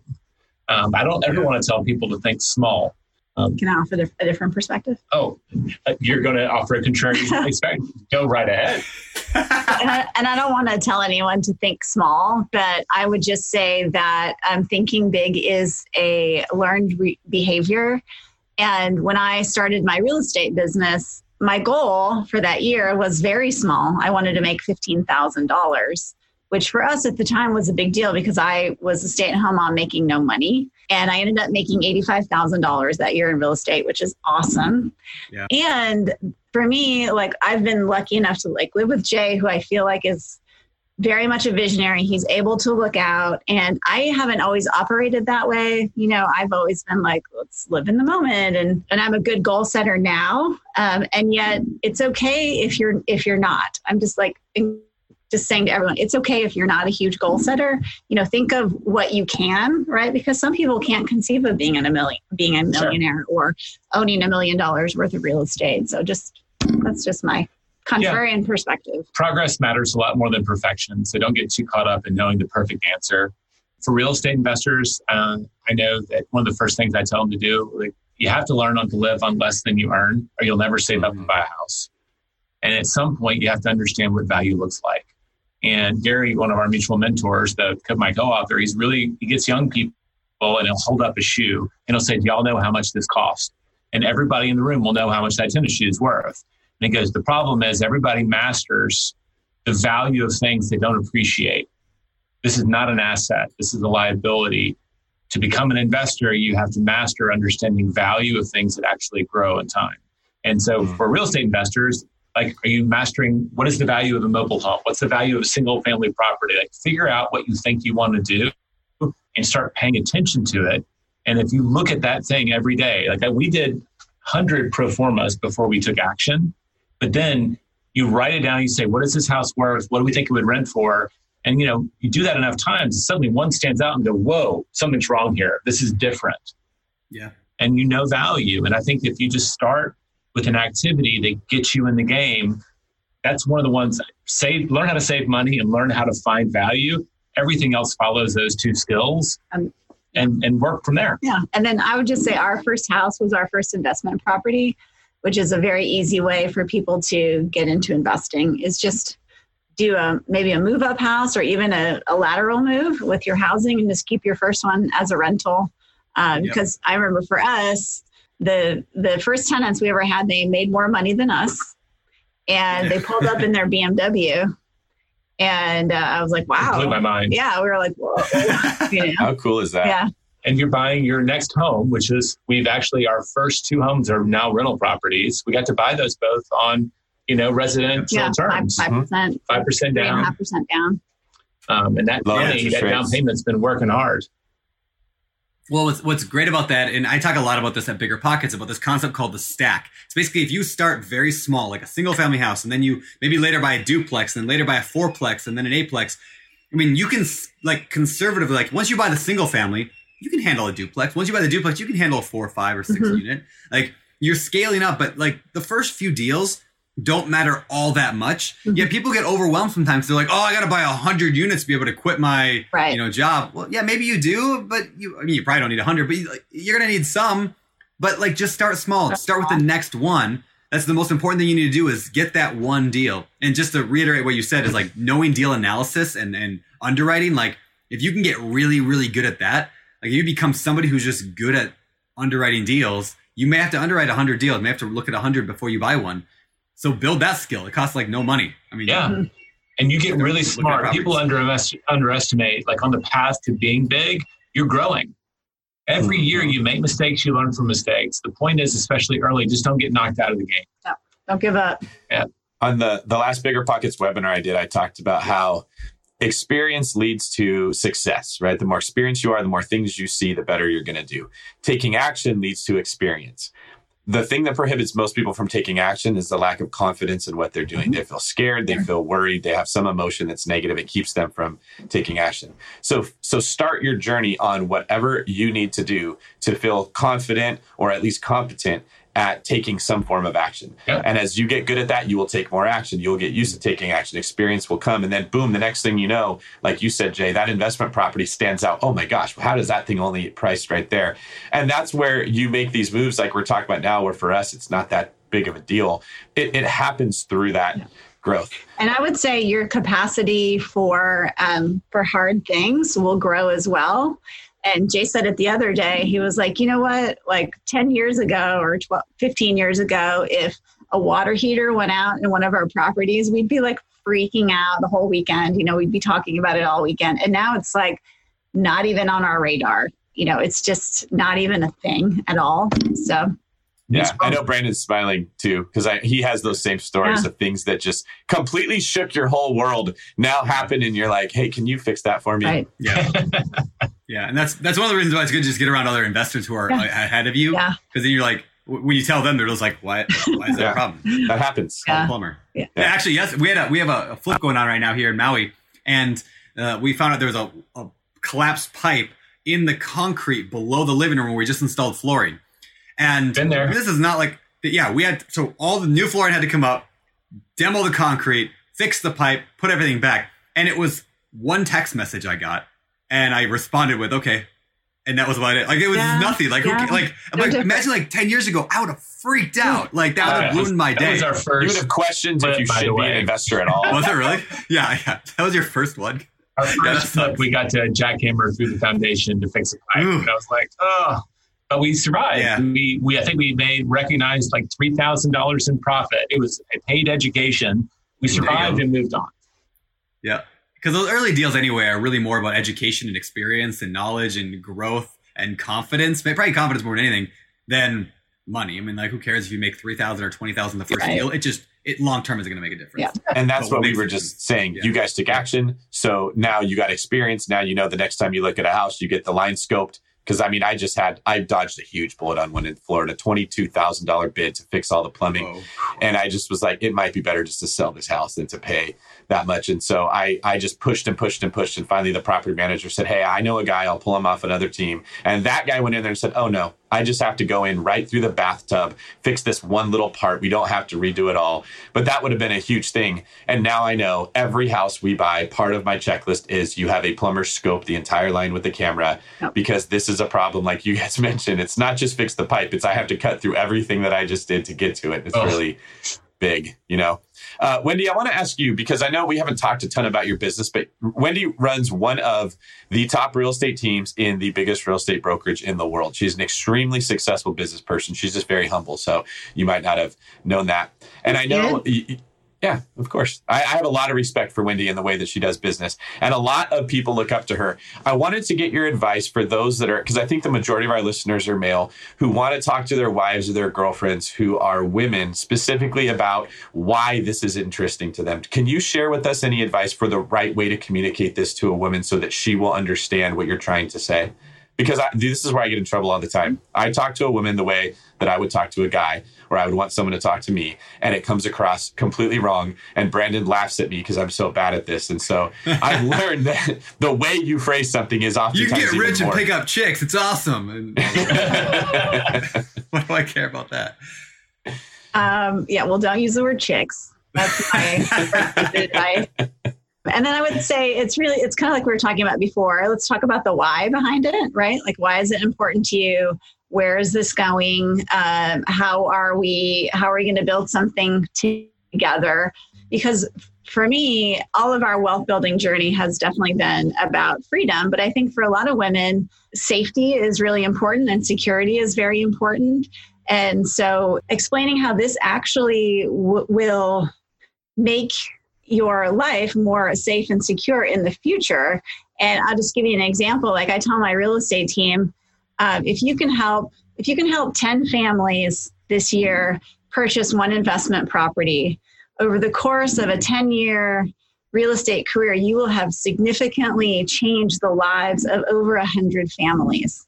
And that can mean a college education. That can mean um, caring for an aging parent. That can mean, you know, maybe care for, you know, one of the one of the one of the people, you know, in your relationship. So just explaining that that that for you it might look like freedom, but it is actually safety and security. Having having Yeah. having a lot of money doesn't make you happy, but it does it does give you more and better choices. So one of the things that we've done, um, Wendy started a, uh, an investing club for people who work with her, right? She calls it the Hot Millionaires Club. And we meet at our house once a month and we talk about wealth building. But Nice. everybody who joins, they have to share their net worth. And that's part of the journey. But they also have to share why they want to grow their wealth. And that's that vulnerable moment. Most people haven't thought about that. And so I always group all the answers into security or freedom. Because when you really peel the onion, peel the onion, most people are looking for one or the other. They want both ultimately, but one or the other is their prime motivator on this journey. Maybe they came from a place where they didn't always have what they needed and they want to make sure that their family is provided for. Or maybe they feel like they haven't had the choices that they want in their life and they want more. But understanding why someone else's motivation is a great place to start in any conversation. So maybe it starts with not what you say, but what you ask. Mm, that's good. Yeah, like finding out what they want, asking those questions, and what you know allows you then to formulate your response in a much better way. You saw how Wendy just connected the dots to selling 10 homes to college educations and healthcare and all those things. If you know what they want, then you can help them connect the dots between what they want and what we're doing together. Yeah, that's really good. That's really good. All right, guys. Man, I feel like we could talk about this stuff forever. I'm, curious though. Maybe kind of last question. I'm wondering, like, can you guys share with us, maybe before moving to the famous four, anyway? What are some of your goals? I know you mentioned like you know marriage, you know, thriving marriage. Anything else you guys can share that you'd want to like, what a what a goal of yours is in the next five years and one year, and kind of what you're doing about it to reach it. I can. The first thing that I came to mind, like, was some health goals. Like in Austin, Texas, we have this thing called cedar fever, and it's just a really bad allergy that people sometimes get. And it got so bad that I thought about quitting my job with a self-made billionaire and leaving town. I was like, this is horrible. It's like you look up and you have something that's pressing. And I was like, I want to get my back situation fixed. I want to get my shoulder fixed. I want to get my allergies. And I didn't know how that was going to happen, but we had to write it down. And generally, over the last 10 years, we've kind of chipped away at those things, right? Started getting allergy drops. And now I can go out this time of year and not be sneezing the entire time. And so you just pick something, and sometimes they go off your list and sometimes they don't. But if you have it written down, you've got a chance to create a plan to go do something. I, what, what came to your mind? I just, the first thing I thought was like health challenges. Um, well, for me, it was a couple things. Uh, one is we have a goal to create millionaires. And so that's why we started the Hot Millionaire Club. That's always kind of been on our um, to do list. And then I said to Jay a couple years ago, I'm like, what are we actually doing here? And so we to make teach- it happen. yeah, so we teach wealth building all the time, and then we, we definitely teach it to our team. And then we have really big giving goals. And what I love about our giving goals is that we've always we've always had giving goals, and they include uh, money we we give, right? So money we just give away, money we raise, and then uh, money we what's the third one? Time invested. Yeah, time invested. And so, uh, having those three metrics for success has uh, been really powerful for us over the years because, especially when you're young, you can't really always give away money because you're pretty poor. Uh, but now we have a massive giving goal. We, we had a goal this year of giving away $100,000. We have a goal of helping raise $250,000. And, uh, and then we have, you know, the time in there as well. So, I mean, that's That's awesome. I love that. I mean, only I love love you much better than allergies. Thank you. Uh, like, let's talk about mucus. Um, like, Charity. really, Jay? Yeah, yeah, I love it. I love it. I love it. I'll just make fun of myself because I know it's coming. Um, we got that on the record. But like, I love that you said it. Before people can write checks and they say, "Oh, Brandon can do that or David can do that because they're wealthy investors," you can give your time. And after you give your time, before you still can write checks, you can give your influence to raise money for other people. So you can volunteer and help raise money. Like you could go into Movember, right, and say, you know, I'm gonna I'm gonna run a marathon, and for every mile I run, whatever that is, you can still have a huge impact on the world. And then later, we earn the right to write those checks and make a direct impact. But like, there's no reason that as we build the lives that we want, that we can't also be planning for giving back. And so, great examples, Wendy. But it, it's very dear to our heart. We talk about that a lot. Yeah, really good. Well, thank you guys. That was fantastic. Fantastic. But before we get out of here, we got a few more questions to throw at you. It's time for our Famous four. All right, this is a part of the show where we ask the same four questions to every guest every week. And uh, we're going to fire them at you guys today. But before we do, I want to hear what's going on this week over on the Bigger Pockets Business Podcast with Jay and Carol Scott. Hey there, Brandon and Bigger Pockets real estate podcast listeners. This is Jay Scott, your co host of the Bigger Pockets Business Podcast. And this week, on our special New Year's episode of the Bigger Pockets Business Podcast, we have a recap of 2019. That's right, we brought back a lot of our favorite guests from our 2019 shows, and they are providing some of their best actionable tips, advice, and words of encouragement heading into 2020. So tune in this week on the Bigger Pockets Business Podcast. Now, back to your famous four. All right. And with that, let's get to the famous four. So we've been asking these questions now for what, seven years? I think we've been doing this podcast now, which is crazy. And I know, Jay, the first time you were on the BP Real Estate Show, we asked them to you, but let's see what each of you, and you can answer the same or you might have different answers. So, number one, other than anything you've written, do you have a favorite real estate related book? Well, um, my favorite real, real estate book is really Set for Life. You know, Scott Trench. I think it's one of oh, yours. Wow. Mm-hmm. And I recommend it all the time. Whenever I speak, I say it's the number one, you know, primer for real estate investing. And then, of course, I talk about talk about Jay's books, but that's my favorite. so the, you already mentioned Rich Dad Poor Dad. That's a book that I give out a lot. Um, it's great mindset change. I love Set for Life. I agree with that. In terms of how to think about saving money so that you can start investing. It's just a starting place for a lot of people. And I also love um, cash flow quadrant. Um, that whole the the whole idea of you work for money, um, you're self-employed versus being in business. Like some of those ideas were just real fundamental to how I think about things. Cool, awesome. What about your favorite business books? Favorite business books. This is my least favorite question. So I have a shelf of books that I tend to give away. So I'm looking over there right now oh gosh. Uh, oh, look what we've got. Oh, I got a million books over there. I'm trying to think of the book by um, Scott Pressfield about the resistance. Um, yeah, the the art of uh, the Stephen Stephen Pressfield art, War of Art. The War of Art. Thank you. Yeah, I've probably given more copies of that away than any other book. Um, so good.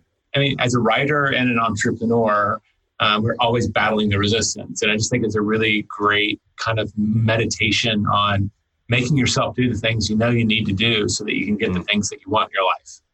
Yeah, if I could echo that one, I mean, I think every single real estate investor, budding real estate investor listening to the show needs to buy that book today and go and go listen or read it.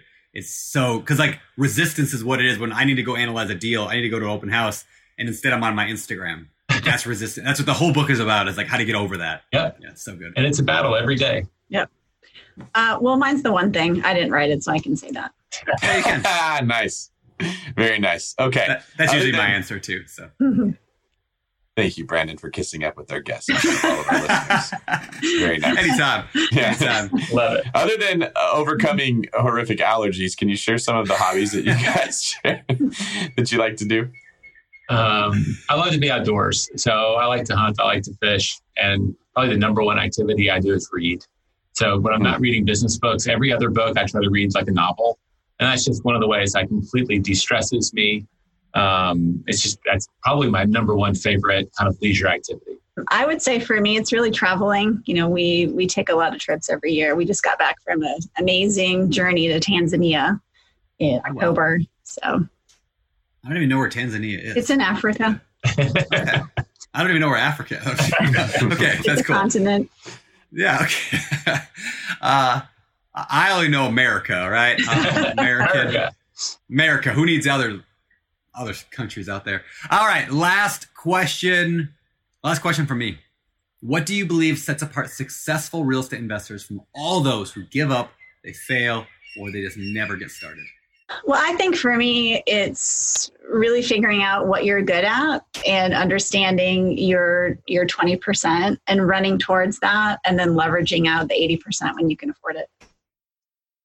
I don't know what I said last time, but I'm going to say this time. I think the people that succeed are the ones that are clearest about their motivation. I think when you really understand why you're saying yes to this thing, like what's motivating you, like what your big why is, um, those people that are really clear are kind of unstoppable. Um, so that shows up for me. I just had that conversation with somebody last night that it's actually a skill of being able to understand your own motives a lot of the time. That most people go through life doing things based on what they feel, but they don't understand why they feel that way. You know, emotions are like this river that runs through us, and we all know where the river's going, but we don't know where the source of it is. Yeah. And you, when you understand it, you can actually change that. You can readjust, and so your emotions can move in a way that is makes you get the things you want in life. And that's such good advice. Is just start with understanding your own motives for why you want something, and then ask yourself, is that the way I want it to stay, or do I do I not like how that feels? So thank you, Jay. Very wise. I was thinking when you were talking that you could really get paid to write fortune cookie quotes.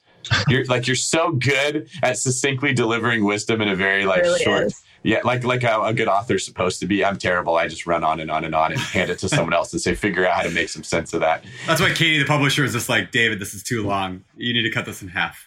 Yeah, you have too many analogies. All right. Well, thank you guys very much. For people that want to learn more about you, and I'm sure there's a lot, this has been an amazing conversation. Can you tell us where they can find out more about you? So sure, I'd, I'd send them for me to the one thing.com with the number one. And specifically for this podcast, if they go to the resources, there's a kick-ass guide to hosting a goal setting retreat. It's a free download. It'll walk through a lot of the things that we talked to, and it has little worksheets for people.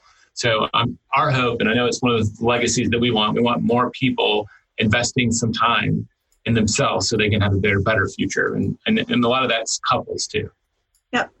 Uh, well, they, anyone can find me at our real estate website, which is papasanproperties.com, or I'm on Instagram at Wendy Papasan. And she runs And a Wendy, huge which- investor network too. So she definitely um, has lots of connections. So it's been great. They can definitely help her out. Which areas does your team service for those looking to buy a Uh, house? well, so or we're in Houston, Dallas, Minneapolis, and Austin. And then, like Jay said, we actually have created, I need to talk to you about this, a, a, a big uh, real estate investor network across the country where we've vetted people for their real estate expertise. So if anyone's looking for a good realtor, really anywhere in the country, I could, I could probably help. Cool. Boom. That's Thank awesome, you. guys. Very, very cool. Well, thanks. This has been fun. This has been awesome, actually. Yeah, it's been More great. than- more than fun. This has been amazing, and I hope people will take the advice from this and go to apply it to their life like immediately. Like, uh, you know, this next year, do something a little bit different. Take your spouse out, take your partner out, Yeah. take your, you know, your dog out, and uh, get some clarity. You have nothing to lose and everything to gain. Yeah, so true. Beautiful. All right, thanks, guys. All right, and that was an interview with Jay and Wendy. Awesome, awesome show, as I knew it would be, because those two are some of my favorite people in the world, and uh, I love talking. Yeah, and them. I feel especially honored that we got that much of their time because Jay is notorious for being like, "Hey, this is how long I can give you," and he gives a ton of value in that period. So this was a very big privilege that Bigger Pockets fans got to hear this much wisdom from uh, some of the best teachers of this this specific topic. Yeah, very much so. So if you've not yet read the one thing, go and do that. It's an awesome book. You'll love it. And A millionaire real estate investor as well. Very, very good stuff. So I guess that's all I got. I'm gonna get out of here and go uh, you know, hang out with the family for a little bit before uh before I go do some uh I don't know, gym today maybe? I don't know. I probably won't go to the gym today. I'm feeling lazy. Well, it's a good thing you don't make decisions based on how you feel. It's a good thing I don't live my life based on Yeah, feelings. at least that's what you say when you do go to the gym. When you don't go to the gym, you have Yeah. something else that you'll say, right? uh, pretty much. All right, dude. Well, I probably will go to the gym today. All right. Uh, well, no. I'm still I'll go if nursing my go. shoulder injury. I can't work out right now. It's like Oh, I didn't realize your legs were were connected Nicely to your shoulder. done, Oh. I didn't. I didn't. there you yeah. go. Did anybody just hear a little bit of a a little bit of whining out of the Don't tell David Greene Jocko I said that. You're right. Leg press. I can probably do some curls. You're right about that. This is why it's so great to have a friend like Brandon Turner who doesn't let you skip out on There your you goals. go. I wish everyone in the world could be as lucky as me. I wish everyone could. I actually got it before I go to the gym. I got to go check out my rental property. I haven't been there in like three weeks. The one that's being worked on here in Maui. Somebody go check that out. Make sure the work's being done correctly. All right, buddy. Well, thank you very much. He is Beardy Brandon. I am David Greene24 at Instagram. This is David Greene for Brandon, the goal setting machine Turner, signing off. You're listening to Bigger Pockets Radio, simplifying real estate for investors large and small. If you're here looking to learn about real estate investing without all the hype, you're in the right place. Be sure to join the millions of others who have benefited from biggerpockets.com, your home for real estate investing online. The market is changing, and finding your way can be tricky. Rates shift, headlines whirl, but your goal hasn't changed. You want financial freedom. And the best investors know it's not about timing the market, it's about time in the market. If you're ready to get into the real estate investing game or take your game to the next level, finding an investor friendly agent is your next step. With Bigger Pockets Agent Finder, you can find the right agent in minutes. Just head to biggerpockets.com slash deals and enter a few details about what and where you want to buy, and bam! Instantly match with an investor friendly agent who fits the bill. These local market experts can help you navigate the neighborhoods, analyze the numbers, and take action with confidence once and for all. This free resource is only available at biggerpockets.com slash deals. Get an agent, get the deal, and get closer to financial freedom at biggerpockets.com slash deals. That's biggerpockets.com slash deals to find your investor friendly agent today. The content of this podcast is for informational purposes only. Past performance is not indicative of future results, and all hosts and participant opinions are their own. Investment in any asset, real estate included, involves risk. Use your best judgment and consult with qualified advisors before investing. Only risk capital you can afford to lose. Bigger Pockets LLC disclaims all liability for direct, indirect, consequential, or other damages arising from reliance upon information presented in this podcast.